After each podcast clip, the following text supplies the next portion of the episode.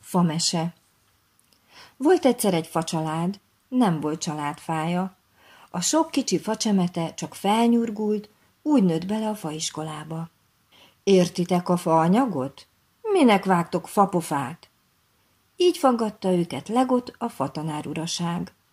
De a sok kis facsemete inkább csak fagottozott, fabulákat fabrikált vagy fafagyit falatozott, de a fatudományokhoz fajankónak bizonyult.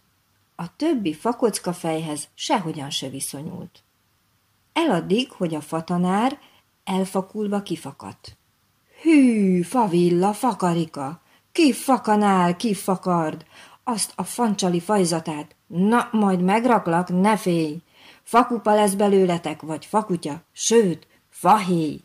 Nem famulus. Miért kupáljam hát akkor fafejetek? Ilyen fanyar és fantaszta fákat nem is ismerek.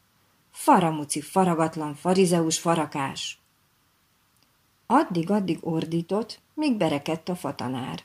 Belefásult, és belátta, hogy fatális tévedés ennyi bunkó, tuskó fattyat tovább nyesegetni, és fabatkát se ért, kiáltva nem engedte őket többet a faiskolába.